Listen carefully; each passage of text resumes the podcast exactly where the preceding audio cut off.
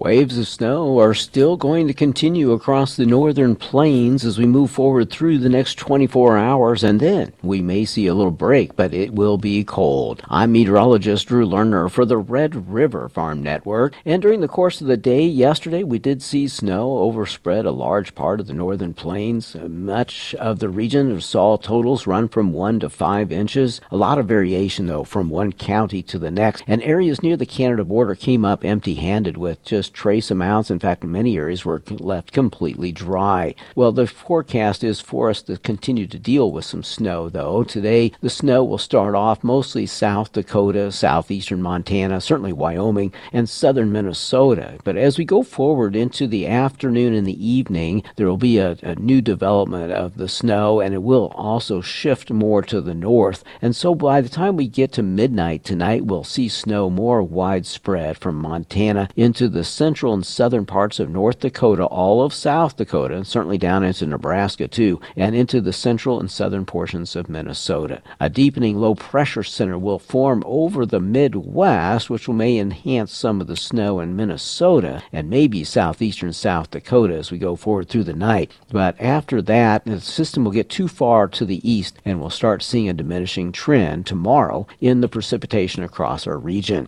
There will still be light snow, though, in many areas areas from the Dakotas into Minnesota tomorrow, it's just not going to accumulate very well. And the bitter cold will be pushing into the region. So additional snowfall over this next 24 to 36 hours is going to vary quite a bit across the area. Areas near the Canada border, again, will come up with little to none in the way of accumulation. But in South Dakota and central and southern Minnesota, you can expect to see 3 to 9 inches easily, and we'll probably see some local totals getting up over 12 inches in southern Minnesota. Now, this will be followed by the bitter cold, and we do expect to see the low temperatures getting down into the negative 20s as we get out towards the end of the week. Now, we've got a few of those already this morning near the Canada border, but Friday morning is expected to be coldest with widespread negative 20s and a few negative upper teens occurring across all of our region. Saturday morning will start to back those temperatures down a little bit. We'll see readings mostly in the negative teens and negative single digits, and then on Sunday, maybe positive and negative single digits will return. And the warming will continue into early next week, but don't get too comfortable with it. I think there will be a reinforcing shot of colder air later next week. In the meantime, high temperatures today will be in the positive, negative single digits. Uh, we will expect to see uh, a bit of a warm up as we finish out the week, but tomorrow we'll see mostly positive and negative single digits once again. For the Red River Farm Network, I'm meteorologist Drew Lerner.